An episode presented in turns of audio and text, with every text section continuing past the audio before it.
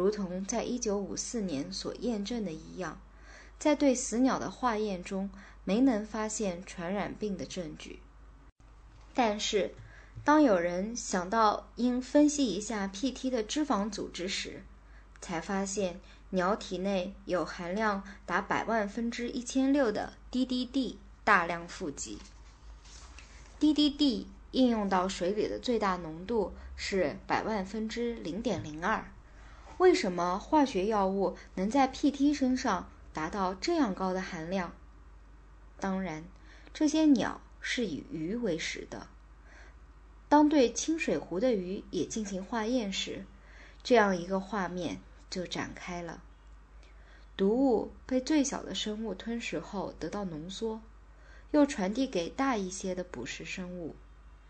浮游生物的组织中发现含有百万分之五浓度的杀虫剂，最大浓度达到水体本身的二十五倍。以水生植物为食的鱼。含有百万分之四十至三百的杀虫剂。食肉类的鱼，蓄集的量最大。一种褐色的秋鱼，含有令人吃惊的浓度，百万分之两千五百。这是民间传说中的杰克小屋故事的重演。在这个序列中，大的肉食动物吃了小的肉食动物，小的肉食动物又吃掉草食动物。草食动物在吃浮游生物，浮游生物摄取了水中的毒物。以后甚至发现了更离奇的现象：在最后一次使用化学药物后的短短时间内，就在水中再找不到滴滴滴的痕迹了。不过，毒物并没有真正离开这个湖，它只不过是进入了湖中生物的组织里。在化学药物停用后的第二十三个月时，浮游生物体内仍含有百万分之五点三这样高浓度的 DDD。在将近两年的期间内，浮游植物不断的开花和凋谢。虽然毒物在水里已不存在了，但是它不知什么缘故，却依然在浮游植物中一代一代的传下去。这种毒物还同样存在于湖中的动物体内。在化学药物停止使用一年之后，所有的鱼、鸟和青蛙仍被检查出含有 DDD，发现肉里所含 DDD 的总数已超过了原来水体浓度的许多倍。在这些有生命的带毒者中，有在最后一次使用 DDD 九个月以后才孵化出的鱼，PT 和加利福尼亚海鸥，它们已积蓄了浓度超过百万分之两千的毒物。与此同时，银巢的 PT 鸟群从第一次使用杀虫剂时的一千多对，到一九六零年时已减少到大约三十对。而这三十对，看来银巢也是白费劲，因为自从最后一次使用 DDD 之后，就再没有发现过小 PT 出现在湖面上。这样看来，整个制毒的环链是以很微小的植物为基础的，这些植物始终是原始的浓缩者。这个食物链的终点在哪儿？对这些事件的过程还不了解的人们，可能已备好钓鱼的用具，从清水湖的水里捕到了一串鱼，然后带回家用油炸做晚饭吃。滴滴滴一次很大的用量或多次的用量会对人产生什么作用呢？虽然加利福尼亚州公共健康局宣布检查结果无害。但是，1959年，该局还是命令停止在该湖里使用 DDD。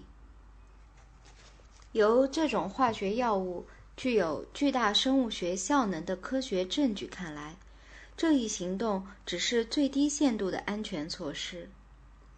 DDD 的生理影响在杀虫剂中可能是独一无二的，因为它毁坏肾上腺的一部分。毁坏了众所周知的肾脏附近的外部皮层上分泌荷尔蒙激素的细胞。从1948年就知道的这种毁坏性影响出现在狗身上，这种影响在如猴子、老鼠或者兔子等实验动物身上还不能显露出来。DDD 在狗身上所产生的症状与发生在人的身上的艾德逊病的情况非常相似，这一情况看来是有参考价值的。最近医学研究已经揭示出 DDD 对人的肾上腺有很强的抑制作用。它的这种对细胞的毁坏能力，现正在临床上应用于处理一种很少见的肾上腺激增的癌症。清水湖的情况向公众提出了一个面临的现实问题：为了控制昆虫。使用对生理过程具有如此剧烈影响的物质，特别是这种控制措施致使化学药物直接进入水体，这样做是否有效而可取的呢？只许使用低浓度杀虫剂这一规定，并没有多大意义。它在湖体自然生物链中的爆发性递增，已足以说明现在。往往解决了一个明显的小问题，而随之产生了另一个更为疑难的大问题。这种情况很多，并越来越多。清水湖就是这样一个典型。瑞虫问题解决了，对受瑞虫困扰的人固然有利，岂不知给所有从湖里捕鱼用水的人带来的危险却更加严重。且难以查明缘由。这是一个惊人的事实：无顾忌地将毒物引进水库，正在变成一个十分平常的行动。其目的常常是为了增进水对人们的娱乐作用。尽管以后不需要再花些钱将此水加以处理，使其适合于饮用。某地区的钓鱼者。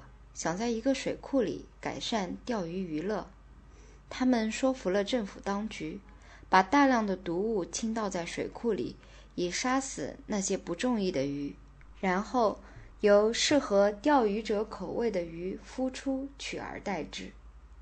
这个过程具有一种奇怪的，仿佛爱丽丝在仙境中那样的性质。水库原先是作为一个公用水源而建立的。然而，附近的乡镇可能还没有对钓鱼者的这个计划来得及商量，就不得不既要去饮用含有残毒的水，又要付出税钱去处理水，为之消毒。而这种处理绝非易事。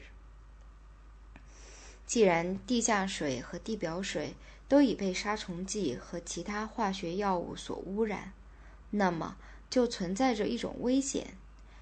即不仅有毒物，而且还有致癌物质，也正在进入公共用水。国家癌症研究所的 W.C. 惠帕教授已经警告说，由使用已被污染的饮水而引起的致癌危险性，在可预见的未来将引人注目的增长，并且。实际上，与五十年代初在荷兰进行的一项研究，已经为污染的水将会引起癌症危险这一观点提供了证据。以河水为饮水的城市，比那些用像井水这样不易受污染影响的水源的城市的癌症死亡率要高一些。已明确确定在人体内致癌的环境物质砷。曾经两次被卷入历史性的事件中，在这两次事件中，饮用已污染的水都引起了大面积癌症的发生。一例的砷是来自开采矿山的矿渣堆，另一例的砷来自天然含有高含量砷的岩石。大量使用含砷杀虫剂。可以使上述情况很容易的再度发生。在这些地区的土壤也变得有毒了。带着一部分深的雨水进入小溪、河流和水库，同样也进入了无边无际的地下水的海洋。在这儿，我们再一次被提醒，在自然界没有任何孤立存在的东西。